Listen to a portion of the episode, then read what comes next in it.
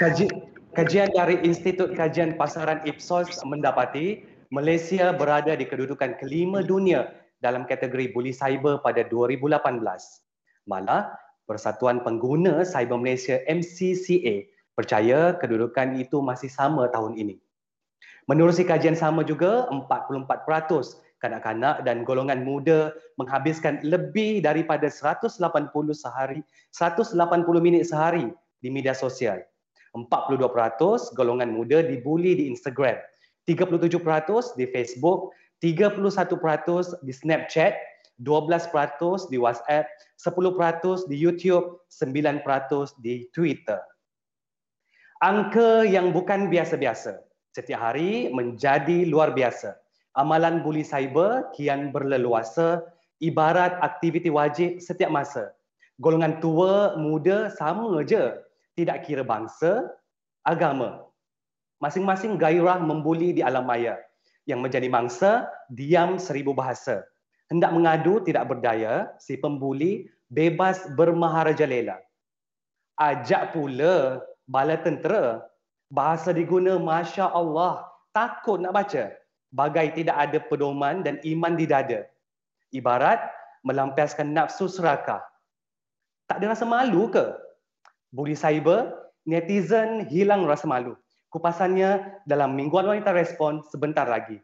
Bismillahirrahmanirrahim. Assalamualaikum warahmatullahi taala wabarakatuh dan salam sejahtera kepada semua penonton setia Mingguan Wanita yang mana anda sedang menyaksikan kami sekali lagi di Mingguan Wanita Respon. Anda bersama saya, Sudir Muhammad Tahir selaku pengacara anda pada hari ini yang mana kami membawakan satu lagi topik yang cukup menarik yang dirasakan cukup dekat dengan kehidupan seharian kita. Dan pastinya untuk hari ini dengan topik bully cyber, netizen hilang rasa malu, kita membawakan seorang tokoh agama yang cukup dikenali, yang cukup disegani, yang dinanti-nantikan oleh semua penonton setia Mingguan Wanita Respon kita. Tapi sebelum itu, saya ingin war-warkan kepada semua untuk kita berkongsi dan juga uh, merwarkan kepada rakan-rakan di luar sana tentang uh, live kita pada petang ini dan juga saya nak ajak kepada semua penonton untuk uh, menulis di ruangan komen jika terdapat sebarang kemusykilan ataupun jika terdapat sebarang pertanyaan ingin diajukan kepada uh, tetamu jemputan kita pada petang ini insyaallah saya akan uh, cuba sampaikan kepada beliau. Baiklah, tanpa melengahkan masa, ini dia saya memperkenalkan tetamu jemputan untuk uh, wanita respon pada minggu ini uh, Al-Fadil Ustaz Ahmad Dusuki, seorang penceramah agama. Assalamualaikum Ustaz. Waalaikumsalam warahmatullahi taala wabarakatuh. Sihat Ustaz pada pada petang ini? Ya, alhamdulillah. Syukur pada Allah. Terima kasih kerana sudi bersama-sama dengan kami di Mingguan Wanita Respon untuk satu topik yang saya kira uh, menjadi satu lagi uh, bukan dah boleh dikatakan amalan kita ustaz eh bully cyber dalam terutama dalam kalangan netizen kita pada hari ini. Baiklah ustaz, uh, sebelum uh, kita berdiskusi lebih lanjut kita mengupas topik kita ini, izinkan saya untuk membacakan sedikit uh, sepotong hadis uh, daripada Abi Ayub Al-Ansari radhiyallahu anhu berkata, Nabi sallallahu alaihi wasallam bersabda uh, yang bermaksud Jangan kamu bercakap dengan sesuatu perkataan yang esoknya kamu akan menyesal kelak. Daripada hadis ini jelas Rasulullah SAW mahu kita berfikir sebelum berkata-kata. Lagi satu hadis riwayat Baihaqi Nabi SAW bersabda yang bermaksud amal yang paling dicintai Allah SWT adalah melalui lisannya. Jadi Ustaz, kalau kita tengok eh, kalau kita perhatikan dua uh, potong hadis yang saya bacakan sebentar tadi, kalau kita tengok bagaimana uh, Rasulullah sendiri uh, mendidik kita umat Islam untuk menjaga lisan kita. Tetapi uh, hari ini situasinya berbeza Ustaz. Eh? Kalau kita tengok dengan kemajuan, kecanggihan dunia, uh, dengan adanya sosial media ini sendiri kita lihat bagaimana perubahan, perubahan dalam diri manusia itu sendiri yang menggunakan pendekatan di hujung jari Ustaz untuk berkata-kata. Maksudnya uh, menggantikan lisan tetapi menerusi uh, perbuatan mereka iaitu menulis di ruangan komen dan juga status dan bila kita tengok uh, isu ini mungkin ustaz boleh beri gambaran apa yang berlaku ketika ini ustaz dipersilakan Assalamualaikum warahmatullahi taala wabarakatuh. Terima kasih pada saudara Sudirman Haji Tahir yang menjadi moderator pada pertemuan kita pada petang yang baik ini. Saya melihat uh, isu yang sedang terjadi ini bukan isu yang kecil tetapi isu ini merupakan isu yang besar dan kita sedang sebenarnya bukan dilanda uh, penyakit COVID sahaja sebenarnya sekarang ini. Tapi kita dilanda dengan penyakit hati yang bersarang di dalam jiwa setiap di kalangan kita. Sebenarnya apa yang terjadi ini bukan berdasar pada lidah masing-masing sahaja. Tetapi diterjemahkan pada yang disebut dengan uh, yang disebut dengan tangan-tangan masing-masing pada saat ini berpunca daripada mana? Kalau kita tanya, jawabnya berpunca daripada hati di kalangan kita sedang dilanda dengan penyakit yang penyakit yang parah sangat di kalangan kita saat ini. Orang kita ni uh, Sudirman, boleh jadi kita nampak dalam keadaan yang sihat badannya tetapi mm-hmm. hatinya sedang sakit. Orang mm-hmm. kita sedang dilanda dengan penyakit hati yang disebut dalam hadis Rasulullah sebelum daripada ni. Dalam dalam tu badan kamu ni Rasulullah sallallahu alaihi wasallam sebut ala fil jasadi mudghah hendaklah kamu tahu dalam tu badan kamu ni ada segumpal darah. Segumpal darah ni iza salahan salahan nas. Kalau baiknya darah ini maka baiklah seluruh manusia. Eh, wa iza fasadat fasadan nas kalau rosaknya darah ini maka rosaklah seluruh tubuh badan dia. Apa dia? Mm. ala wahyal qalb. Itu yang disebut dengan hati. Yang berlaku pada kita saat ini walaupun kita nampak uh, pada diri kita ni tulisan-tulisan yang keji tulisan-tulisan yang tak baik dan sebagainya yang keluar ini dia bukan daripada tangan tetapi dia berpunca daripada hati. Kalau mm-hmm. teruslah pada diri kita. Dan dia bukan berpunca daripada rasa malu tu tetapi uh, rasa tak ada lagi rasa malu tu tapi sebenarnya hati mereka ni sedang dilanda dengan uh, keburukan yang bertambah dan bertambah. Hmm. Yang hmm, sebab itulah dalam Islam diajar supaya kita ni benda yang paling asas dalam hidup kita bukan jaga badan luaran saja tapi kita dalaman dalaman dalaman kita. Hmm. Kerana dalam tu badan kita ni hati ni dipanggil raja kepada anggota badan. Hmm. Kalaulah baiknya hati kita maka baiklah seluruh badan kita. Hmm. Kalau buruknya uh, hati kita, maka buruklah seluruh tubuh badan kita. Yang hmm. disebut dengan penyakit sakit hati. Kan kita sebut demikian. Betul. Uh-huh. Ya kan? Kita kata kadang-kadang kalau kita tanya mereka, kenapa kamu tulis macam ni? Aku puas hati, dia sebut demikian. Aku okay. puas hati. Sebab dia dia sedang dilanda dengan penyakit hati. Hmm. Bila dia dilanda dengan penyakit hati, maka dia akan luahkan segala segala apa yang terpendam dalam hati dia pada mulut dia ataupun pada jari-jari dia. Ha, ini hmm. dia dia akan kesan demikian. Zaman-zaman dahulu orang luahkan melalui kalau zaman orang Arab dia luahkan melalui syair-syair. Hmm. Syair-syair yang menyakitkan. Ha, syair-syair yang kalau dituju benda-benda yang menyakitkan di kalangan kita. Orang Kelantan dia kalau dia ada dia panggil tukang karut dia panggil. Orang Kelantan dia ada tukang karut. Wayang kulit Ustaz ya. Ha, ha. ha kalau dia kalau dia kalau dia uh, ber, uh, dia berdikir malam-malam, malam-malam berdikir tu lagi tengah malam lagi karut, lagi tengah malam lagi karut, lagi hmm. menyakitkan hati orang. Ha, hmm. Dia jadi demikian. Tu satu ketika dahulu. Tapi zaman zaman kita ni pula orang kita nak berjumpa tak boleh dah. Kemudian orang kita ni nak nak uh, ruangan kita ni macam zaman dahulu ruangan hanya melalui media massa yang di, dibenarkan oleh kerajaan. Sekarang orang kita semua ada media massa. Bila orang orang kita ni saya percaya Sudirman pun ada Instagram sendiri, kita saya pun ada Instagram sendiri. Kemudian masing-masing ada ada yang disebut dengan ruang untuk meluahkan perasaan. Betul. meluahkan perasaan. Dia panggil wall, wall wall. Yang orang Yahudi dia ada dinding dia, dia meluahkan perasaan dia. Manakala uh, zaman kita sekarang ni dia ada wall tersendiri. Wall hmm. kita ni yang menyebabkan akhirnya kita luah segala apa yang dalam hati kita di wall kita.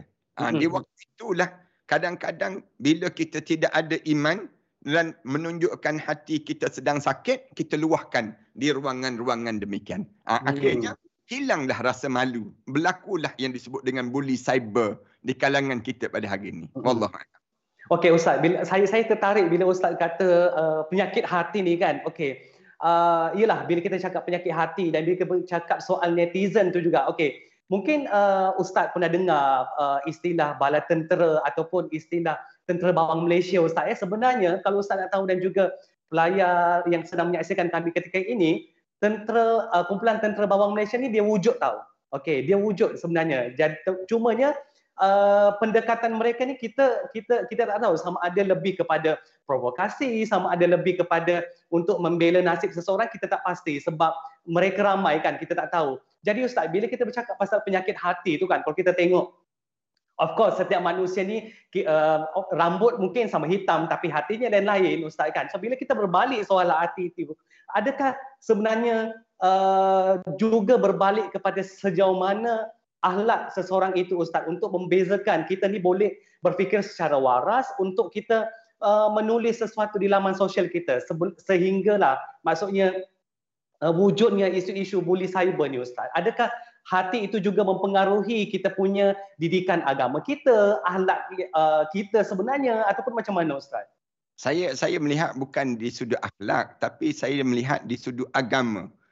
Keupayaan agama yang ada pada seseorang. Orang ni hmm. di kalangan kita ni sama ada tentera bawang, tentera apa dia yang kita sebut dengan bagai-bagai cyber, uh, cyber trooper yang ada ni kan di kalangan hmm. kita ni semua di kalangan kita ni perlu ada agama dipanggil. Hmm. Islam larang ke untuk kita menjadi tentera? Tak larang. Islam bahkan Islam suruh kita ni menjadi tentera jundullah. Dipanggil tentera-tentera Allah. Sama ada hmm. dalam bentuk jasad, sama hmm. ada dalam bentuk fikrah, sama ada kita gunakan elemen-elemen yang kita ada ni untuk kita menegakkan Islam. Itu asas hmm. dipanggil demikian. Tapi bila agama kita ni hilang, dalam hidup kita ni semakin tak ada, semakin tak ada, agama tak ada. Maka di waktu itu kita tak rasa malu-malu lagi untuk kita mencerobohi privasi yang dilihatkan dan ditentukan dalam kehidupan kita sebagai seorang manusia. Dalam hidup kita, kita kena faham Allah telah bataskan pada diri kita melalui Al-Quran. Allah tak bagi pada diri kita ni untuk kita bebas sebebas-bebasnya tidak. Tapi Allah dia bataskan. Kamu nak cakap boleh. Tapi dengan kadar yang tertentu. Kamu kena ada adab. Kamu kena ada akhlak. Itu cara Allah ajar demikian. Termasuk dengan sahabat-sahabat. Kalau kita perhati di zaman sahabat dahulu, sahabat-sahabat ditegur oleh Allah Subhanahu Wa Taala. Ha, di mana sahabat-sahabat datang ke rumah Rasulullah sallallahu alaihi wasallam. Misal contoh, kalau kita belajar dalam surah Al-Ahzab, datang waktu mana Rasulullah sallallahu alaihi wasallam uh, tengah sampai malam. Kenduri kahwin Rasulullah sallallahu alaihi wasallam. Sahabat-sahabat duduk borak saja. Sampai Rasulullah malu nak halau mereka balik. Uh, misal contohnya demikian. Kemudian dalam keadaan demikian Allah turunkan ayat. Allah Subhanahu taala sebut oh, wallah eh, sungguhnya Allah tak malu dalam memperkatakan kebenaran uh, Allah sebut demikian Allah tegur akhlak kamu bila kamu duduk di rumah orang janganlah kamu datang waktu mana orang nak makan Kemudian dalam masa yang sama, kamu lepas pada orang bagi makan, Rasulullah bagi makan, kamu duduk borak pula dekat rumah Rasulullah. Kenapa jadi demikian? Kerana agama kamu sudah hilang. Tapi mm-hmm. kalau kamu ada agama, kamu tidak akan sanggup nak melakukan perkara sampai melanggar batasan privasi seseorang. Mm-hmm. Sebab tu, bila kita menjadi tentera-tentera, cyber trooper dan sebagainya, kita kena pastikan kita cyber trooper untuk nafsu ke untuk agama. Hmm. Okey Ustaz. Minta maaf saya saya mencela Ustaz eh. Ha. Ya. Uh, so okey, so bila bila kita bila kita perhatikan situasi ini kan Ustaz. Ustaz uh, bercakap soal agama tu sendiri. Maksudnya uh, bila mereka melampaui batas itu sendiri menulis komen dan sebagainya seolah-olah kita kata seolah-olah macam tak ada agama. So yeah adakah wajar untuk kita berkata sebegitu untuk mereka ni ustaz? Ha. Betul. Saya memang kena wajarlah mewajarkan kata-kata begitu. Sebab tu Islam dia suruh kita ni kita nak masuk bidang apa pun dalam hidup kita mesti ada agama dahulu hmm. agama mesti didahului dalam diri kita hmm. Sudirman ada anak katakanlah Sudirman nak hantar anak ke luar negara. Bekalan apa yang mesti kita ada sebelum daripada keluar negara? Bukan duit saja, bekalan mm-hmm. agama. Dia mesti mm-hmm. ada dosa pahala syurga neraka dalam tubuh badan dia. Mm-hmm. Demikian juga kita Sudirman bila ada bila anak-anak sedang besar, mereka minta gadget pada diri kita. Benda apa yang perlu kita bekalkan sebelum daripada kita bagi gadget pada dia? Kena ada agama. Hmm. Kalau kita bagi gadget sebelum daripada kita bagi agama, lepas pada ada gadget baru kita nak bagi agama, dia akan jadi rosak. Anak ni akan jadi rosak. Kerana hmm. bahan gadget yang ada ni terbuka sangat. Terdedah sangat. Satu Islam diajar, di awal-awal kehidupan kita, mesti kita diawalkan dengan agama. Benda-benda apa? Hmm. Agama. Agama dahulu. Agama ni dipanggil jadi benteng pada seorang. Bila hmm. kita nak masuk dalam dalam uh, cyber, kita masuk dalam bidang yang terbuka. Dunia kita dunia terbuka. Semua orang di kalangan yang nak masuk ni mesti ada agama. Dia kena Betul. tahu. Aku buat benda ni, aku buat benda ni ni dapat dosa ke dapat pahala? Mhm. Dia kena sentiasa tanya demikian. Kalau dia buat dosa, apa manfaat apa dia dapat dengan dia bertambahnya dosa dengan cara yang dilakukan dalam hidup dia. Tapi kalau sekiranya dia buat itu dapat pahala, bahkan itu mendapat ganjaran pahala misal contohnya maka kenapa dia tak boleh berbuat begitu pada diri dia maknanya bila kita masuk di ruangan cyber di ruangan dia panggil ruangan terbuka sebegini ni kekuatan mesti ada yang mhm. disebut dengan dosa pahala ingat yang kita ni bakal menjadi jenazah kita ni bakal mati bila kita bakal mati dan kita akan dipersoal kullu ulaika kana anhu mas'ula setiap perbuatan kamu itu kamu akan dipertanggungjawab di hadapan Allah nanti. Barulah hmm. kita tak akan jadi orang yang nak membuli orang. Barulah kita akan jadi orang yang mempertahankan agama. Barulah kita akan jadi orang yang diredai dan diberkati di sisi Allah. Hmm. Tapi itulah Ustaz, masalah kita uh, di di Malaysia ni lah. Eh, Ustaz, uh, terutamanya orang kita ni lah kan. Uh, nak mengajak untuk uh, nak mengajak untuk sesuatu perkara yang baik tu kalau di media sosial tu tersangatlah susah.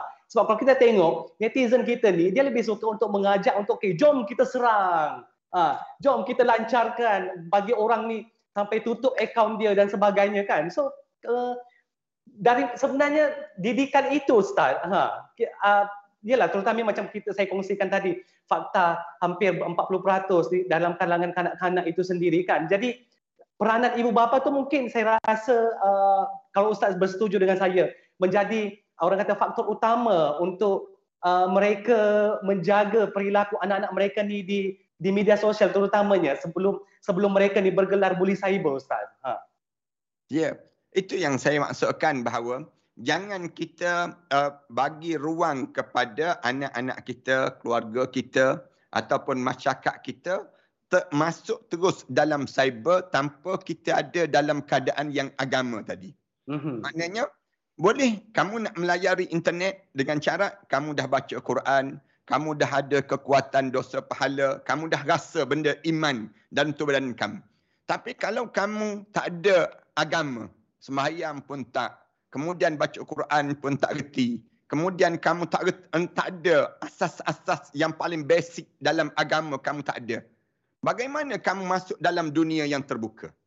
Kamu senang untuk kamu akan jadi rosak. Peribadi kita akan jadi rosak. Di saat mana kita masuk dalam dunia yang terbuka, yang kita rasa semua manusia ni sama pada kita. Padahal di sana ada level yang berbeza. Dalam dalam internet ni ada ayah kita, ada ibu kita, ada yang disebut dengan pemimpin kita, ada raja-raja kita, ada yang disebut dengan tahap-tahap yang berbeza daripada kamu. Tapi kamu anggap dia sama saja. Raja, kamu anggap dia macam jiran sebelah rumah kamu. Jadi demikian. Kemudian hmm. pemimpin kamu, kamu anggap macam orang main dam dan haji sama-sama dengan kamu. Jadi kamu anggap demikian. Orang yang level dia jauh dengan diri kamu. Ha, di waktu tersebut, kita mula menjadi orang-orang yang tidak ada adab dan juga tidak ada akhlak. Kerana apa dia? Kerana kita masuk dalam satu ruangan yang yang keadaan yang terbuka tanpa kita ada kekuatan persenjataan tu badan kita untuk kita nak nak jadikan diri kita ni selamat daripada perkara demikian. Ha, yang hmm. menyebabkan di waktu ini kita nak tak nak saya saya sebut di kalangan kita aja kita kena mula mengasuh masyarakat kita, mula mendidik masyarakat kita. Sama ada seorang ayah dia kena didik anak-anak dia. Kamu nak masuk kamu ada Facebook, ah, kamu kena tahu bagaimana etika kamu, bagaimana etik kamu yang mesti kamu jaga bila kamu berFacebook, ber uh, yang disebut dengan berinstagram, berTikTok. Biar kita tahu dalam etika yang perlu kita ada di kalangan kita. Kamu hmm. ada. Kemudian dalam pejabat demikian juga. Bila kita kena asuh. Setiap manager-manager kena mengasuh kepada orang bawahan dia. Bahawa ni etika. Bila kamu bekerja dengan syarikat kami kamu ada etika-etika yang perlu kamu kena jaga. Kamu tak boleh sembarangan untuk kamu nak nak dedahkan keuangan syarikat kamu nak dedahkan yang disebut dengan ke kesilapan pemimpin pemimpin manager dan sebagainya. Semuanya mesti ada dipanggil agama yang diberi kepada setiap di kalangan kita. Dalam negara saya fikir bahawa perlu ada undang-undang dan peraturan untuk mengatur di kalangan di kalangan eh, di masyarakat kita ini supaya jaga dipanggil masyarakat kita ni jangan melampaui dalam dalam keadaan ini. Kalau tidak kamu lagu-lagukan, kamu buat satu benda yang menjadikan provokasi di kalangan kita, akhirnya timbul perkara-perkara yang memusnahkan negara kita. Ini Betul. dia. Ha, ini maknanya semua peringkat mesti mainkan peranan untuk nak melahirkan orang yang berakhlak dalam dalam masyarakat kita ini. Wallahu alam. Tapi itulah Kak Ustaz, bila kita perasan juga kan, bila kita perhatikan trend dalam kalangan netizen ni sendiri, bila ada yang menegur sikap uh, seseorang individu di laman sosial itu Ustaz, nanti akan dikatanya pula uh, orang yang menegur itu uh, tak betul, uh, tak ada fakta yang tepat untuk uh, bercakap, maksudnya dia uh, lari topik dan sebagainya dan orang tu pula jadi mangsa kepada serangan-serangannya. So macam mana benda-benda ini pula adakah sebenarnya okey kalau kita tengok adakah kita ni hati kita ni sukar ustaz untuk menerima teguran sebenarnya? Ha. Saya tak nampak masalah teguran. Saya nampak masalah kebebalan. Okay. Yang yang ada di kalangan kita.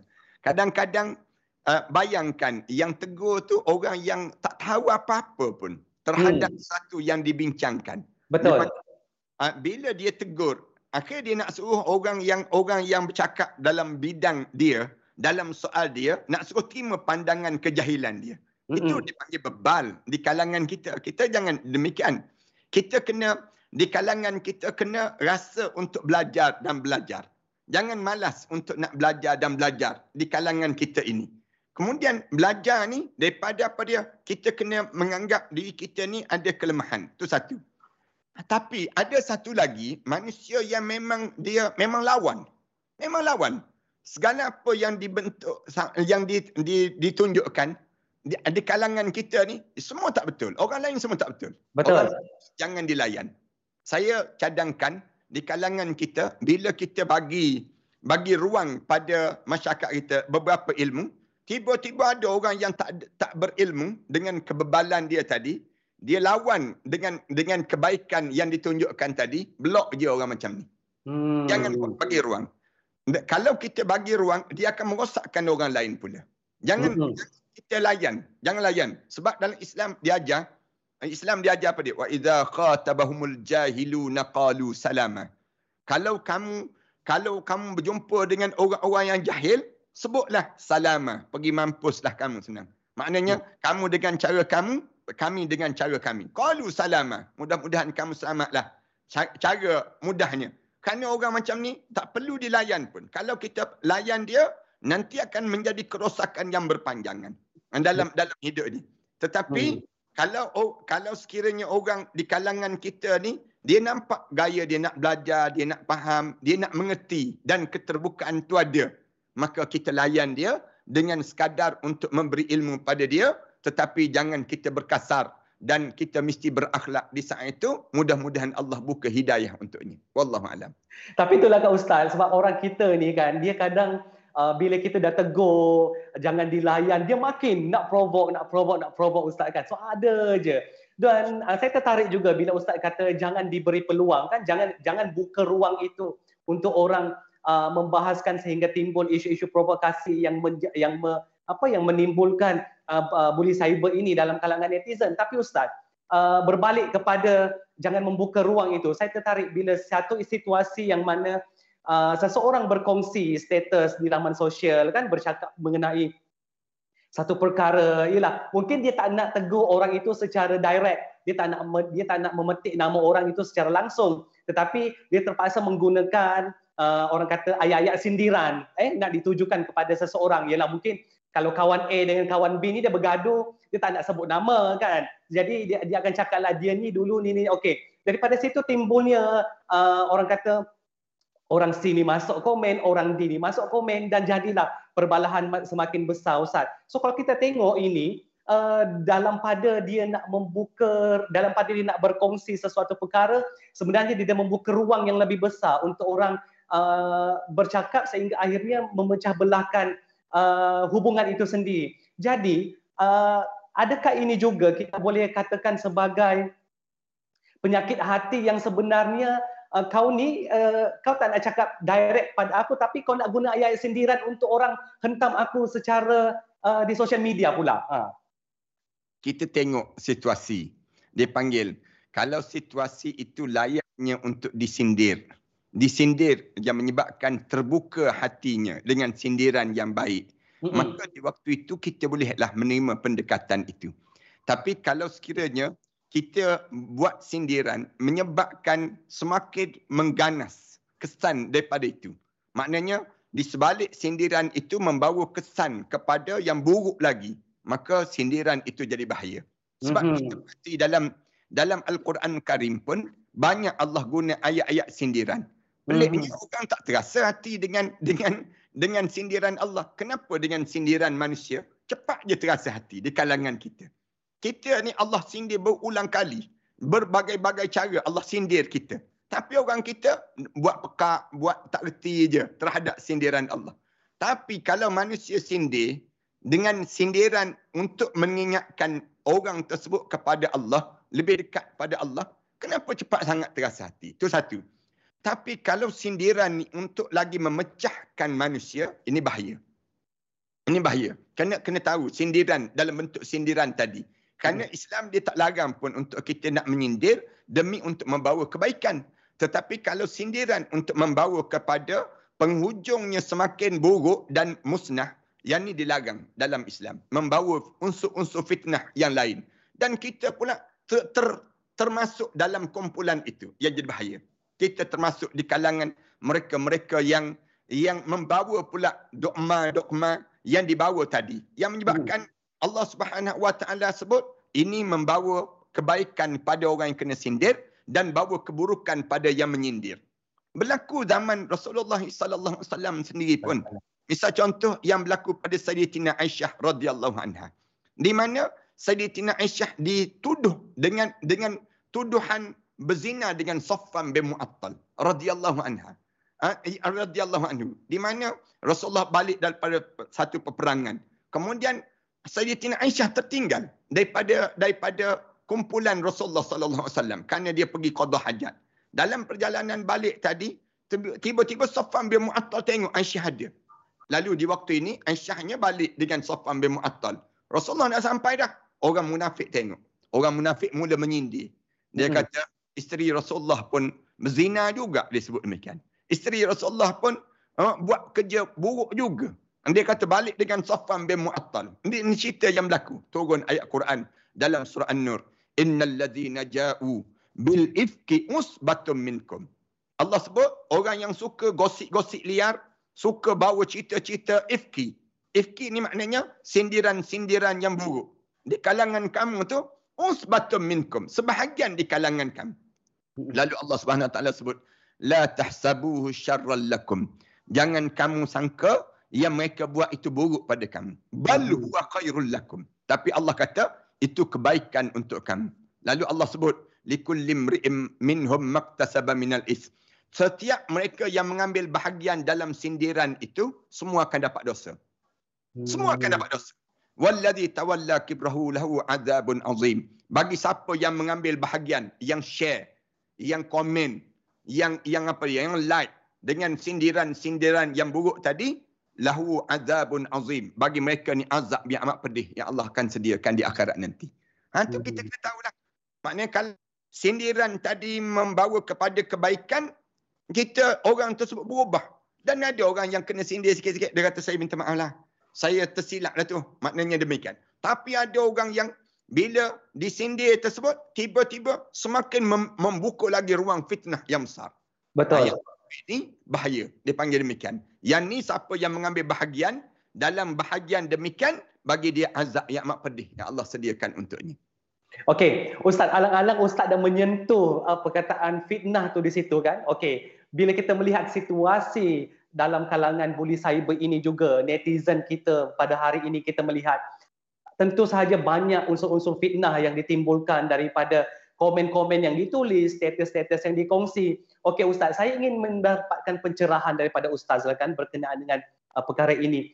Menerusi uh, ialah kita kita tidak pernah kenal rapat dengan uh, individu yang kita yang kita uh, bully itu sendiri ustaz eh. Tapi menerusi komen-komen itu seolah-olah kita kenal individu itu. Jadi bila kita bercakap soal fitnah saya percaya apa saja yang uh, ditulis uh, yang tidak benar maksudnya itu adalah dah jatuh hukum fitnah betul ustaz eh jadi saya nak tahu adakah juga uh, orang-orang sebegini yang menulis uh, komen-komen netizen-netizen yang uh, keterlaluan ini kita boleh katakan mereka sebagai pefitnah dan juga dosa mereka tidak diampunkan selagi mereka tidak minta maaf kepada orang yang dikomen itu Ustaz. Mungkin Ustaz Betul. boleh beri pencerahan. Saya sendiri mengambil pendekatan begini. Kalau sekiranya katakanlah saya yang kena.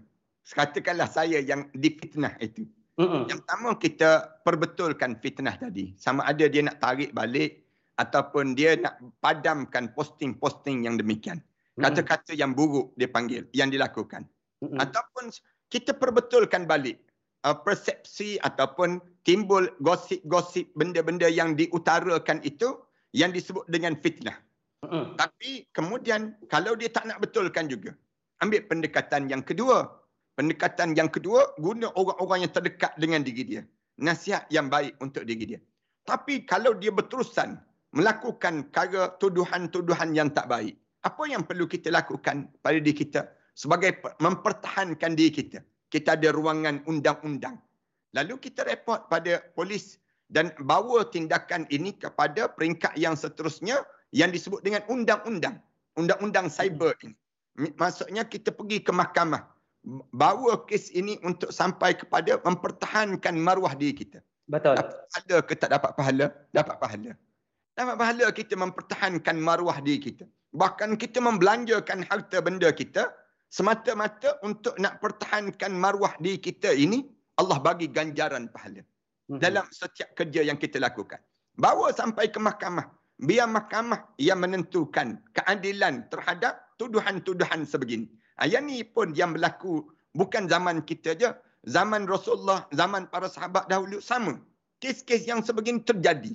Lalu apa yang dilakukan oleh mereka? Nasihat, teguran, kemudian kita sampai ke muncak, bawa ke mahkamah. Mm-hmm. Bawa ke mahkamah. Biar sampai peringkat kita buat report polis, sampai kita report pada um, pihak yang bertanggungjawab ini, Instagram dia ke, Facebook dia ke, kita sentiasa buat benda-benda yang demikian, sehingga kan kita boleh mempertahankan setiap orang ini ada maruah yang telah diberi oleh Allah kepada dia untuk meyakinkan hidup kita ini dalam keadaan penuh ketaatan pada Allah Subhanahu Wa Taala. Allah alam. Hmm, itu sebab kadang bila kita dengar ustaz kan bila orang tu dah komen macam-macam macam ah kau dah fitnah ni ah, aku takkan maafkan kau sampai bila-bila ha sampai merangkaklah kau dekat pada masyar untuk minta maaf kan sampai sampai timbul uh, apa orang kata uh, ayat-ayat sebegitu Ustaz. Jadi kita takut macam uh, yalah betapa besarnya uh, dosa kita dosa. kan. Ya. Hmm. Dosa ini kalau tuan dia yang kita buat fitnah itu tak maafkan, memang merangkaklah di akhirat nanti. Bukan merangkaklah merayak di padang hmm. mahsyar. Hmm. Kalau kita nak sebut merangkak tu boleh tahan lagi bergerak juga merayak terus di padang mahsyar nanti. Nak mencari yang disebut dengan orang hmm. yang kita buat fitnah. Bayangkan kita buat fitnah pada dia, kemudian dipenuhi dengan ratusan komen. Semua orang mempercayai komen, ha, ha. terhadap apa yang kita fitnah tadi. Yang membawa kesan pada dia. Kemudian suatu hari kita mati. Orang yang buat fitnah tu mati. Ruangan komen itu masih lagi ada. Dan Mm-mm. dan wall dia masih terus hidup. Banyak mana dosa jariah sedang berjalan. Dosa mm. jariah dia tu berterusan dalam kubur dia tiap-tiap hari dapat dosa. Dapat dosa. Selagi mana selagi mana wall dia tidak ditutup dan dinding komen itu masih dikomen dibuka terusan itu lagi itulah dia dapat dosa sehingga kanlah tertutupnya yang disebut dengan amalan yang buruk ini sendiri. Itu Imam Ghazali sebut. Imam Ghazali kata, matilah kamu saat mana kamu mati, di saat mana pahala-pahala kamu tidak turut mati dengan kematian kamu. Tetapi matilah kamu hmm. saat mana kamu mati itu, pahala-pahala berterusan dosa-dosa kamu turut mati dengan kematian kamu. Ha, ini kena faham pada diri kita. Mati, biar kita mati, nanti dosa kita tak ada dah atas dunia. Jangan kita mati di saat mana dosa. kita masih lagi hidup. Dosa masih hidup ni, salah satu ni, pembuli-pembuli ini. Pembuli-pembuli ini, dalam ruangan uh, komen ke, ruangan like ke, ruangan subscribe ke, ruangan apa yang ada pada diri dia, semua dia dapat bahan. Dapat dosa bersama dengan mereka tersebut. Itu kita kena faham di kalangan kita demikian. Hmm. So tengok betapa orang kata impactnya uh, bully cyber ini bukan setakat uh, kita ada undang-undang tetapi dari sudut agama itu sendiri Ustaz. Eh. Okey Ustaz, saya uh, kita nak membacakan sedikit uh, ada beberapa soalan daripada penonton kita yang saya kira uh, apa um, sudah lama menantikan jawapan daripada Ustaz ni daripada uh, Aisyu Haida dia tanya ada yang memang terlebih berani komen atau bully cyber ni bila guna fake profile. Ada yang memang semata-mata buat uh, fake profile untuk tujuan bully, hentam dan kondem orang lain. Jadi ustaz, soalan saya kan, bila contohlah saya eh, saya sendiri membuat uh, fake account ataupun uh, fake profile itu semata-mata untuk uh, membuli seseorang, menulis komen dan sebagainya. Adakah ini juga dikira sebagai uh, orang kata kita diri kita tu ustaz uh, walaupun sebenarnya kita tidak mewakili nama dan juga uh, wajah kita uh. saya nak sebut begini hari pertama dia buat fake account tu hari itulah dia memulakan menghidupkan dosa pada diri dia dengan tujuan dia nak buat khianat pada orang lain kenapa dia tak berani untuk mendedahkan diri dia sendiri hmm. kenapa mesti dia dia nak berpura-pura dengan orang lain dia memang tujuan dia dah untuk dia nak bully orang. Dia buat 16 account. Dia buat lebih kurang 10 account dalam diri dia. Dengan tujuan apa dia? Tujuan dia nak condemn orang tu. Tujuan untuk dia nak komen orang ni. Tujuan untuk menimbulkan keraguan pada diri dia. Setiap account yang dibuka itu, dia akan bertanggungjawab di hadapan Allah Subhanahu Wa Taala nanti. Dia kena bertanggungjawab dan dia kena tahu. Kalau dia buat itu kerana untuk dengan tujuan agama, mempertahankan Islam, akhirnya Islam ni tertegak dengan kekuatan itu dapat pahala lah diri dia.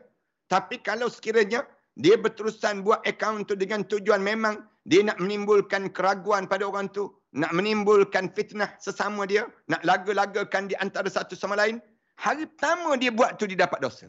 Hmm. Hari itu tiap-tiap hari. Selagi mana akaun tu masih hidup, berterusanlah dosa-dosa pada dia. Jangan ingat dosa ni dalam dunia kita ni bila kita pergi kelab malam saja buat dosa. Jangan ingat dosa ni dengan kita minum arak saja buat dosa. Ni bila kita buat account dengan tujuan fake account dan sebagainya dengan tujuan untuk nak melaga-lagakan manusia. Maka di waktu itu dia akan dapat azabun azim. Walladhi tawalla kibrahu lahu azabun azim. Allah Subhanahu Wa Taala sebut, siapa yang ambil peranan dalam perkara demikian, maka dia akan dapat azab yang amat pedih dalam hidup dia. Percayalah, mm-hmm. Sudirman. Orang macam ni Allah tak akan jadikan kebahagiaan dalam hidup dia. Hidup dia penuh dengan kesengsaraan.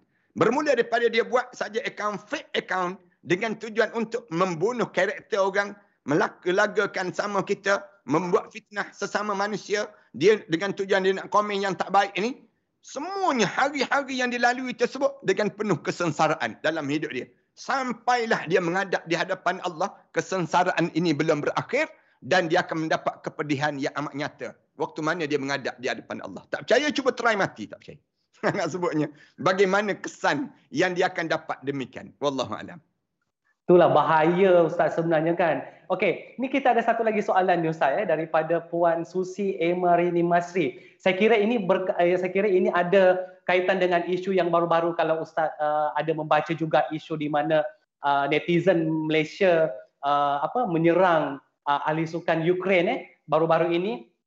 So soalannya Ustaz dia, dia kata begini, netizen yang menghina-hina dalam akaun ahli sukan Ukraine tempoh hari dah dikira munafik yang perlu mohon maaf kepada orang berkenaan ke? Ha, maksudnya dia tanya macam tu lah Ustaz. Adakah, ha, so mas, okay, adakah kita ni, maksudnya orang Malaysia yang dah komen bukan-bukan kan pada ahli sukan tu, macam mana sekarang ni Ustaz, status mereka? Ha? Ya, kita tak bolehlah lebih-lebih dalam perkara demikian. Sepatutnya kita kena jaga adab dan akhlak kita dalam hidup kita ini. Kita melampaui, bukan kita pun bermain yang yang bermainnya orang lain, yang hmm. sakit hatinya orang lain. Pelik kan kita? Sebenarnya kita ni apa sebenarnya? Kita mukmin ke kita munafik? Hmm. Yang orang lain yang bermain, orang lain dapat hadiah, orang lain pun yang dapat yang disebutnya. Tapi yang kita beria-ria sangat ni kenapa? Sampai lebih-lebih daripada kadar. Kita bukan hakim pun. Kita bukan yang disebut dengan bila berlaku masalah ini yang yang sebegini bagi saya tinggalkanlah kepada bahagian dia saja. Cukuplah. Jangan kita pula nak masuk campur dipanggil. Seolah-olah kita yang menentukan pula sepatutnya pingat emas ni berada pada tangan siapa. Kita pula yang nak mempertahankan dengan cara demikian. Itu dikira bagi saya satu sikap yang buruk dan keji. Taklah sampai tahap munafik. Hmm. Tapi bagi saya lebih baiklah untuk kita meminta maaf dengan sikap kita yang terlanjur dan terkasar itu. Jangan kita hmm. lebih-lebih. Ni dah overacting dipanggil. Betul. Lebih-lebih pada diri kita. Yang main tu, dikala, orang main, dia kena sifat terbuka lah permainan dia. Kadang-kadang yang yang di luar padang ni lebih-lebih yang dalam padang. Yang mainnya dalam padang. Yang kat luar padang ni beria-geria pula dalam soal sampai bertumbuk-tumbuk di kalangan kita. Ha, betul. betul. Sepatutnya kita kena pastikan sekadar bermain saja. Sekadar dapat pingat tu saja. Bukan tak lebih daripada itu. Timbulkan semangat kesukanan yang baik di kalangan kita dan ada adab dan akhlak. Manakala netizen, jangan melampau-lampau. Pada diri kita. Kita kena jaga akhlak kita. Jaga adab kita yang penuh uh, tata susila yang baik di kalangan kita. Kalau orang kalau sekiranya orang caci maki kita pun kita tak suka. Bagaimana kita caci maki orang? Apakah mereka suka dengan keadaan itu? Dan mereka ada hak kan untuk mereka macam uh, pasukan Ukraine. Dia ada hak tak dia nak pertikaikan terhadap kemenangan kita. Dia ada hak. Jadi hak dia dia gunakan manakala Betul. kita hak kita kita ada hak tak kita melawan balik dia? Di di padang sebut. Ya kita ada hak juga. Maka di waktu itu kita mestilah di waktu gunakan posisi itu saja cukup. Manakala yang di luar jangan kita kencam sampai peringkat mereka merasakan akhlak kita buruk dan tindakan kita kehilangan kita ini sendiri. Cuba belajar dengan Salahuddin Al-Ayubi walaupun musuh dia musuh dia sakit dan sebagainya, dia pergi tolong, dia pergi ubat. Dia tak bagi racun pun dalam ubat tersebut. Dia nak suruh yang lawan tu menjadi kuat juga. Bila kita lawan dengan yang kuat yang kuat barulah adil dipanggil demikian. Ini cara demikian pada diri kita. Janganlah kita pula terbawa-bawa dengan sentimen, dengan keburukan hati kita. Saya sebut awal-awal tadi, kerana sakit hati terbawa-bawa dengan penyakit yang lain pula dalam hidup kita. Hmm. Okey Ustaz, bagaimana pula uh, apa sikap seseorang netizen yang kita panggil kalau mungkin secara lisannya kita boleh kata orang itu adalah suka mengadu domba Ustaz ya kalau secara fizikalnya. Tapi kalau di alam mayanya kita boleh kata dia uh, suka cucuk jarum ataupun istilahnya dia menjadi batu api. So uh, sikap adakah sikap-sikap sebegini juga tergolong dalam golongan-golongan yang bakal mendapat azab Allah ni ustaz? Uh-huh. Yeah. Yang pertamanya jangan kita follow dia. Jangan kita friend dengan dia. Jangan kita uh, subscribe dia. Pastikan kitanya mula block orang-orang yang macam ni. Kerana kalau kita duduk bersama dengan dia, dengan kita-kita pun terkena juga. Bahangnya dia panggil demikian. Ni dalam Al-Quran Allah dah jelaskan. Dalam Al-Quran sebut fala taqudu ma'ahum hatta yakhudu fi hadisin ghairi. Jangan kamu bersama dengan orang macam ni. Sehingga kan dia bertukar menjadi semakin baik dalam hidup dia.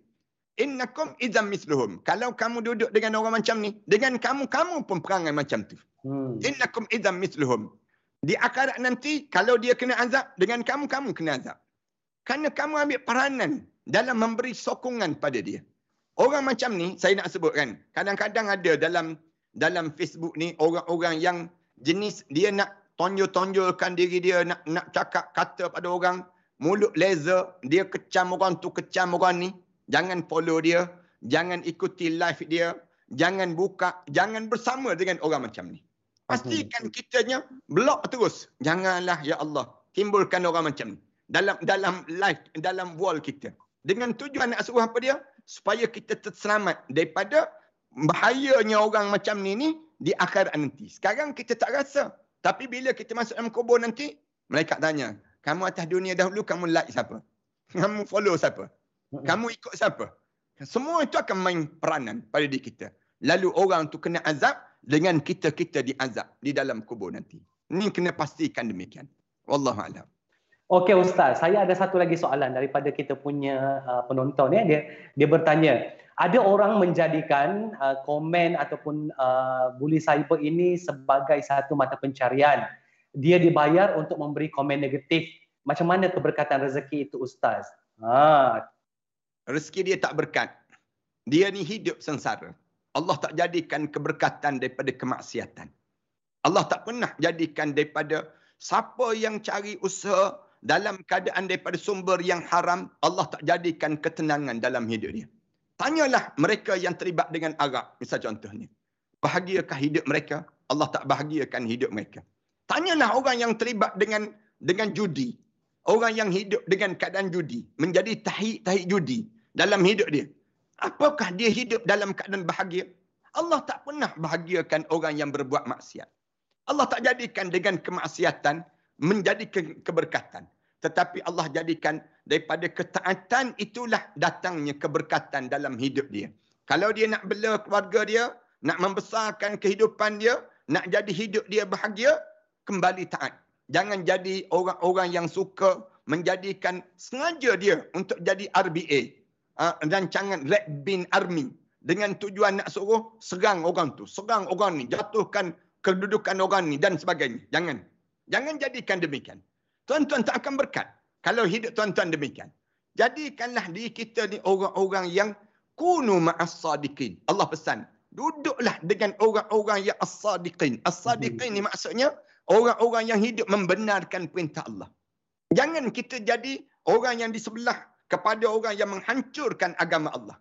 Atas dunia ni ada dua kelompok ni. Satu kelompok yang nak suruh naik agama Allah. Satu kelompok yang sedang menghancurkan agama Allah. Ha, yang ni dipanggil. Jangan jadi golongan ini. Golongan yang sengaja cari makan dunia. Nak mata dia mata dunia. Perut dia perut dunia. Kehendak dia nafsu syawak dia semua terpaku terhadap dunia. Dia terpahat dengan dunia. Dia tak nampak ganjaran yang besar di akhirat. Jangan. Jadilah kita orang-orang yang membangunkan agama. Yang menolong agama Allah. Sebab Allah dah sebut dah. In tansurullah yang surukum. Kalau kamu tolong agama Allah, Allah tolong kamu. Wa yusabbit hmm. aqdamakum. Dan Allah akan tetapkan pendirian kamu. Ha, ini cara hidup sebagai seorang mukmin. Maknanya, dalam hidup kita, kita pilih dalam hidup kita ni Allah bagi dua jalan. Wahdainahun najdain. Kami bagi pada kamu dua jalan. Fa'alhamaha fujurha wa taqwaha. Aku ilhamkan diri kamu dua jalan. Satu fujur, benda yang buruk. Satu lagi wa taqwaha. Jadi baik. Bila seorang tersebut dia buat fake account dia cari makan melalui apa dia account-account dia ni untuk jadi untuk dapatkan kemaksiatan ini maka di waktu tersebut dia akan menyesal waktu mana dia menghadap di hadapan Allah nanti. Dan dia akan jadi demikian. Tapi kalau sekiranya kita ni dalam hidup kita ni sentiasa kita ni memilih untuk tolong agama Allah. Bantu agama Allah setiap masa. InsyaAllah Allah akan tolong kita dan Allah tetapkan diri kita menjadi kebanggaan di akhirat nanti insyaAllah. InsyaAllah. Okey Ustaz, saya nak memberi satu situasi ya, di mana uh, mangsa buli cyber ini, kita tahu uh, kebanyakan mangsa buli cyber ini uh, orang kata didera dari segi mentalnya Ustaz. Eh? Ada yeah. yang uh, ada yang sehingga mengambil pendekatan untuk uh, minta maaf saya gunakan istilah ini membunuh diri kan uh, disebabkan oleh uh, serangan-serangan uh, daripada netizen-netizen dan juga buli cyber yang diterimanya itu Ustaz. Jadi uh, bagaimana uh, okey maksudnya uh, kedudukan mereka yang uh, membuli ini sehingga menyebabkan uh, individu itu uh, membunuh diri dan ialah orang kata mati. Uh, uh, ustaz macam mana kedudukan mereka ini sendiri? Uh, uh. seumpama dia telah membunuh seluruh manusia di atas muka bumi ini.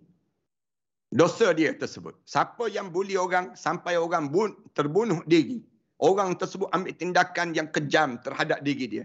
Dosa orang yang membuli tadi, seumpama dia telah membunuh, faka'annama qatalan nas jami'a. Allah sebut, seumpama kamu membunuh seluruh manusia atas muka bumi ini. Wa man ahyaha, Allah sebut, siapa-siapa yang cuba menghidupkan nyawa-nyawa manusia, faka'annama ahyan nas jami'a. Seumpama pahala dia, dia telah menghidupkan seluruh nyawa-nyawa atas dunia ini sendiri. Mana kita nak dalam hidup kita. Kita ada dua pilihan je. Sama ada memberi sokongan pada setiap di kalangan kita ataupun membunuh jiwa-jiwa di kalangan kita. Bila kita memilih untuk membunuh jiwa-jiwa di kalangan kita, membunuh karakter, membunuh nyawa, membunuh yang disebut dengan perasaan seseorang kerana buli kita tadi, semuanya dosa-dosa. Yang kalau di akhirat nanti kamu boleh tengok macam mana dia bangun di akhirat nanti dia akan sebut, Ya Allah orang ni lah yang telah bunuh aku. Sampai aku menjadi begini, Ya Allah. Dosa. Manakala saya nak sebut, kita pula kalau kena buli, kita yang kena buli ni, janganlah pula kita ambil tindakan cara demikian. Jangan ambil tindakan sampai tahap kena bunuh diri. Seolah-olah dunia ni sempit sangat. Dunia ni. Allah jadikan luas dalam hidup kita. Kita kena nampak setiap kali mana kita kena buli, kena kecam, kena kena maki, kena dan sebagainya pada diri kita, kita nampak itu ruang pahala yang besar yang Allah sedang bagi pada diri kita. Boleh jadi kita ni malas semayang. Boleh jadi kita ni puasa sunat, malas pada diri kita. Tapi Allah bagi pahala melalui cara ini. Cara orang kecam kita. Cara orang maki kita. Lalu kita bertahan. Wattinu anfusakum. Kamu tahan diri kamu. Waktu mana kamu kena bully. Waktu mana kamu kena caci. Waktu mana kamu dimaki. Kamu tengok. Orang yang paling layak untuk merasakan sakit hati ni atas muka bumi ni siapa? Nabi Muhammad sallallahu alaihi wasallam. Tapi Rasulullah dia tak pernah melayan perasaan sakit hati tadi. Tak pernah dia, rasa rasa dia dibuli. Bukan orang lain yang buli Rasulullah. Pak saudara dia sendiri. Mak saudara dia sendiri. Sampai Allah turun ayat Quran. Tabbat yada abi lahabin wa tab. Allah sebut demikian. Ni orang buli Rasulullah ni. Celakalah dua tangan yang disebut dengan Abu Lahab dan watak dan celakalah dia. Ma agna anhu maluhu wa ma kasab. Lalu Allah kata, tak senangnya hidup Abu Lahab itu dengan apa yang diusahakan dalam hidup dia. Harta-harta dia tu tak menyenangkan dalam hidup dia. Oh, kemudian bukan dia aja, wa mra'atuhu hammalatal hatab. Abu Lahab ni pembuli besar atas muka bumi. Yang dia buli Rasulullah bukan dia seorang dengan laki bini jahat dia panggil. dia sebut, bukannya laki je jahat, wa mra'atu bini dia pun jahat juga. Allah Subhanahu wa taala sebut demikian. Tapi Rasulullah ada Rasulullah nak balas? Tak. Rasulullah sallallahu alaihi wasallam setiap kali mana diuji dengan ujian buli ini fizikal kena tu badan kena. Kalau kita tengok Rasulullah dibuli sampai ke Taif kena buli di Taif. Bila dibuli di Taif tu berdarah ni ha, darah keluar darah ni mengalir sampai ke tumit tumit kaki tanggal baju ni baju baju dalam yang Rasulullah pakai tu Rasulullah pegah pegah sampai menitik air tu. Darah-darah yang yang yang banyak di badan Rasulullah. Apa yang Rasulullah sebut? Rasulullah angkat tangan Rasulullah baca doa. Allahumma inni ashku ilaika dha'fa quwwati. Ya Allah aku nak mengadu pada kamu ya Allah. Lemahnya kekuatan aku ni Allah. Wa qillati tak ada kekuatan aku ya Allah. Wa hawani anin nas. Hinanya aku pada pandangan manusia ya Allah ila man takiluni. Kemana kamu nak campakkan aku ya Allah? Doa Rasulullah tu kan menggegar arasy Allah. Kita pun kalau kita kena bully dan sebagainya angkatlah tangan berdoa pada Allah. Mungkin itulah saat yang paling ikhlas dalam hidup kita. Mengadu dan meminta pada Allah. Kita kan uh, Sudirman kan kita ni nak mengadu dalam keadaan yang paling ikhlas susah dah. Bila paling ikhlas kita? Bila kita tertekan. Saat mana dada kita sesak dalam keadaan jiwa kita ditekan perasaan kita waktu itulah seikhlas mungkin kita menadah tangan kita dan yakinlah dengan doa orang yang dizalimi Rasulullah sallallahu alaihi wasallam sebut ad-du'aul mazlum, doa orang yang kena zalim, Allah bainahu wa bainallahu la hijab lah. Di antara dia dengan Allah tidak ada hijab langsung. Maka untunglah di saat mana kita dibuli, kemudian kita bertahan. Mudah-mudahan demikian. Wallahu a'lam.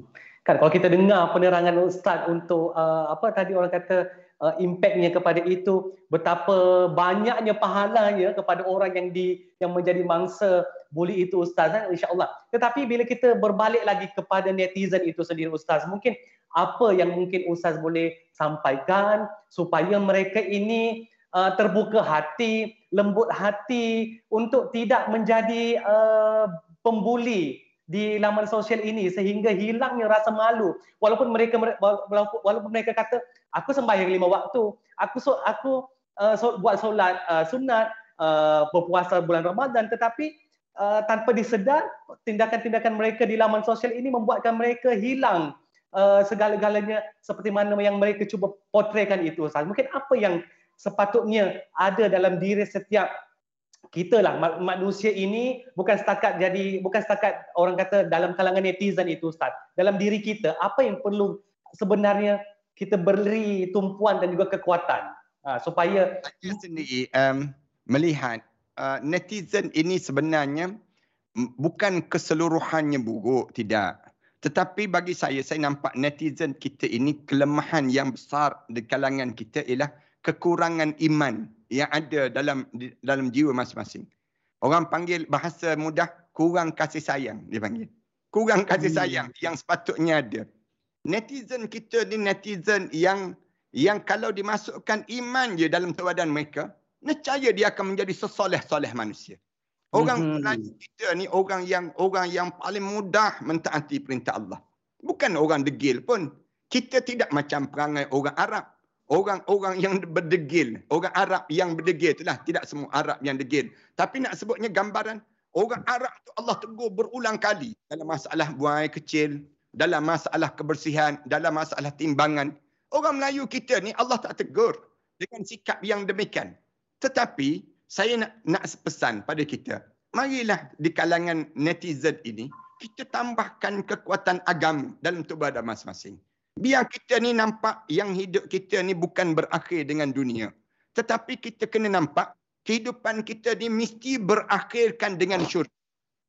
Selagi mana kita tak dapat syurga, selagi itulah kita kena berusaha untuk mendapatkannya.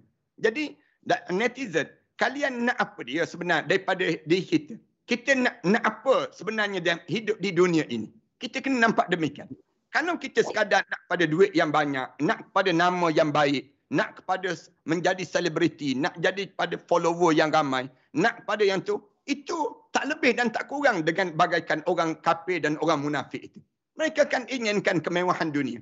Tapi kita jangan begitu. Kita mesti setiap di kalangan netizen, mesti nampak kita mesti dapatkan syurga Allah. Macam mana kita nak dapatkan syurga Allah dalam hidup kita? Dengan kita bully orang. Dengan kita caci maki orang. Dengan kita buat dosa. Kita tak mampu dapat syurga Allah. Lalu kita kena letak matlamat dalam hidup kita. Aku mesti dapat syurga. Dalam hidup kita, kita berumah tangga, nak dapatkan syurga. Kita bekerja, nak dapatkan syurga. Biar kita ni syurga ni menjadi dipanggil idaman ataupun menjadi rangsangan yang kuat dalam jiwa kita. Yang menyebabkan akhirnya kita tak peduli kata orang. Yang yang besar dalam hidup kita, apa yang Allah kata pada kita. Yang kita takut, nanti Allah tak pandang muka kita. Bila bangun di akhirat nanti, Allah tak nak bercakap wala yukallimuhullahu yaumal qiyamah. Allah tak nak bercakap dengan dia. Wala yuzakkihim dan Allah tak akan bersihkan dia. Walahum azabun alim. Bagi dia ni azab yang amat pedih. Kan banyak kan hadis Rasulullah sebut demikian. Di akhirat nanti akan ada manusia yang bangkit di akhirat Allah tak nak tengok muka dia. Allah tak nak cakap dengan dia. Allah tak nak pandang pun muka dia. Walahum azabun azim. Bagi dia ni azab yang amat pedih. Salah satunya siapa dia? Ni orang-orang yang hidup menjadi pembuli-pembuli manusia yang lain, kemudian disampai di akhirat nanti, dia dalam keadaan serendah-rendah di telapak kaki manusia. Dia merayap di pada mahsyar Allah. Kerana dia menghina dan menjatuhkan maruah manusia yang lain disebabkan sikap dan perbuatan demikian. Saya yakin netizen kita ni, kalau dibentuk dengan cara yang baik, insya Allah mereka akan menjadi orang-orang yang terbaik. Saya nampak demikian. Yang pertama. Yang kedua, di kalangan kitanya kena sentiasa letakkan pada diri kita ni dosa pahala. Jangan kita malas nak membentuk dosa pahala ni. Jangan. Setiap kali mana kita buat satu benda, kita tanya, dapat pahala ke tak dapat dosa? Ini kena sentiasa timbul dalam jiwa kita. Aku ni buat ni, kalau orang kita di atas dunia ni, dia akan tanya, dapat duit ke tak dapat, dapat duit? Itu yang yang kita sebut demikian. Di akhirat orang tak guna duit dah. Di akhirat nanti orang guna dosa pahala je. Yang kita Amalan kita. Demikian. Bila kita boleh tanam benda demikian dalam jiwa kita, akhirnya kita akan berbuat amal soleh dalam hidup kita mendapatkan ganjaran yang terbaik di akhirat nanti. Wallahu a'lam. Mhm. Itulah dia saya kira uh, jawapan daripada Ustaz tadi sebenarnya dah cukup dah orang kata dah merangkumkan uh, keseluruhan uh, apa yang kita uh, perbincangkan pada hari ini iaitu bully cyber netizen hilang rasa malu saya saya cuba nak uh, keluarkan sedikit eh daripada apa yang ustaz tadi kongsikan yang mana kita ini uh, netizen ataupun kita ini perlulah uh, meningkatkan kekuatan agama kita kemudian berusaha untuk mendapatkan syurga Allah. Sebagai manusia juga kita perlulah meletakkan maklumat dan juga tujuan hidup dan juga letakkan dalam diri dosa dan pahala dan daripada situlah baru kita menjadi manusia ataupun uh, umat manusia yang uh, sebenarnya uh, bakal untuk menghuni uh, syurga Allah SWT. InsyaAllah. Jadi uh, sekali lagi Ustaz, terima kasih banyak-banyak di atas perkongsian yang cukup menarik pada penonton Minggu Wanita Respon pada minggu ini. Dan sedikit permintaan Ustaz sebelum kita mengakhiri sesi kita pada petang ini saya dengan ini memohon kepada ustaz untuk kita membacakan ustaz untuk ustaz membacakan doa kepada kita seluruh uh, umat manusia dan juga kepada kita di Malaysia ini semoga diberikan kesejahteraan, keselamatan dalam kehidupan kita. Saya pun persilakan Ustaz, dipersilakan. Bismillahirrahmanirrahim. Alhamdulillahirabbil alamin. Wassalatu wassalamu ala asyrafil anbiya wal mursalin wa ala alihi wa sahbihi ajma'in. Allahumma ighfir dhunubana wa liwalidina warhamhuma kama rabbayana saghira wa li jami'il muslimina wal muslimat wal mu'minina wal mu'minat al-ahya'i minhum wal amwat. Ya Allah ya Tuhan kami, saat mana kami menadah tangan-tangan kami ini ya Allah, kami sedang diuji dengan ujian Covid yang masih lagi berpanjangan dalam kehidupan kami ini ya Allah. Ya Allah, kerana dosa-dosa kami kah ya Allah, ia menyebabkan ujian ini berterusan dalam hidup kami ya Allah. Disebabkan tangan-tangan kami kah ya Allah, ia menyebabkan terjadinya keadaan ini ya Allah disebabkan buli sesama kami ini kah ya Allah. Yang menyebabkan kehidupan kami menjadi semakin kering dan kontan ini ya Allah. Kami pohon dengan rahmanur rahim kamu ya Allah. Kamu ampunkan dosa-dosa yang telah kami lakukan sebelum daripada ini ya Allah. Dosa bibir kami ya Allah. Dosa lidah kami ya Allah. Dosa tangan kami ya Allah. Dosa mata kami. Dan dosa-dosa yang tak mampu kami ukirkan dan kami lafazkan pada kamu ya Allah. Yang hanya kami mengetahui daripada kamu ya Allah. Rahmanur Rahim kamu ya Allah. Mengatasi daripada kemarahan kamu ya Allah kepada kami ini ya Allah. Jadikanlah kehidupan kami kehidupan yang diberkati dan dirahmati di sisi kamu ya Allah. Jadikanlah anak-anak kami anak-anak yang soleh ya Allah. Pasangan hidup yang mendamaikan kami ya Allah. Kekeluargaan yang membahagiakan hidup kami ya Allah. Rezeki kami rezeki yang diberkati di sisi kamu ya Allah. Jadikanlah kematian kami kematian yang husnul khatimah ya Allah. Di saat bibir kami tidak terhenti-henti melafazkan kalimah la ilaha illallah Muhammadur Rasulullah di akhir perjalanan hidup kami nanti ya Allah. Ya Allah, ampunkanlah dosa kami terhadap kedua ibu bapa kami ya Allah khususnya dosa kami terhadap ibu kami ya Allah. Seketika dahulu ya Allah, kami mengakui kami pernah bercakap kasar di hadapan kedua ibu bapa kami ya Allah. Di hadapan ibu kami ya Allah. Kami pernah ya Allah menyinggung hati ibu kami ya Allah. Kami pernah ya Allah membentak-bentak kata-kata ibu kami ya Allah sehingga mengalir air matanya terhadap kesilapan kami itu ya Allah. Ampunkanlah dosa kami ya Allah. Ya Allah, ya Tuhan kami kerana dosa-dosa itu kah pula, ya Allah. Yang menyebabkan hidup kami menjadi sebegini, ya Allah. Anak-anak kami bercakap kasar dengan kami pula, ya Allah. Anak-anak kami menutup pintu-pintu bilik itu, ya Allah. Anak-anak kami, ya Allah, enggan berbicara dengan kami lagi, ya Allah. Bahasa sesama kami menjadi kasar, ya Allah. Tulisan-tulisan sesama kami, ya Allah, menjadi keras, ya Allah. tiada lagi rasa kasih dan sayang dalam kehidupan kami ini ya Allah. Ya Allah, kami pohon pada kamu ya Allah. Turunkanlah rahmat kamu dalam kehidupan kami ini ya Allah. Jadikanlah negeri ini, negara ini negara yang penuh dengan keberkatan ya Allah. Jadikan bumi ini bumi yang penuh dengan kerahmatan kamu ya Allah.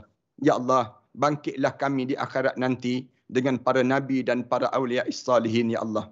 Senangkanlah kami masuki syurga Firdaus kamu ya Allah. Jadikanlah kami di kalangan hamba kamu yang salih ya Allah. Rabbana alaika tawakkalna wa ilaika anabna wa ilaika al-masir. Rabbana atina fid dunya hasanah wa fil akhirati hasanah wa qina adhaban nar. Walhamdulillah rabbil alamin. Amin, amin ya rabbal alamin. Semoga uh, doa yang dibacakan oleh Al-Fadil Ustaz Ahmad Dosuki sebentar tadi, semoga segalanya diperkenankan dan diaminkan dan diangkatlah segala penyakit dan juga dosa-dosa kita uh, di muka bumi ini. Amin insya-Allah. Dan sekali lagi terima kasih kepada ustaz di atas perkongsian bersama dengan kami pada hari ini menerusi mingguan wanita respon. Semoga apa yang dikongsikan pada hari ini menerusi topik kita bully cyber, netizen hilang rasa malu sedikit sebanyak memberi manfaat kepada diri kita dan juga orang di sekeliling kita. Seterusnya kita dapat menghindarkan diri kita dalam kancah uh, dosa Uh, di alam maya ini. Insyaallah. Dan uh, sekali lagi saya nak mengucapkan ribuan terima kasih kepada semua yang sudah menyaksikan kami secara langsung pada petang ini di Facebook uh, Mingguan Wanita dan kepada seluruh tenaga produksi Mingguan Wanita Respon. Terima kasih banyak-banyak. Insyaallah panjang umur kita berjumpa lagi pada minggu seterusnya menerusi topik yang berlainan pula. Sampai jumpa lagi. Assalamualaikum warahmatullahi taala wabarakatuh. Waalaikumsalam warahmatullahi taala wabarakatuh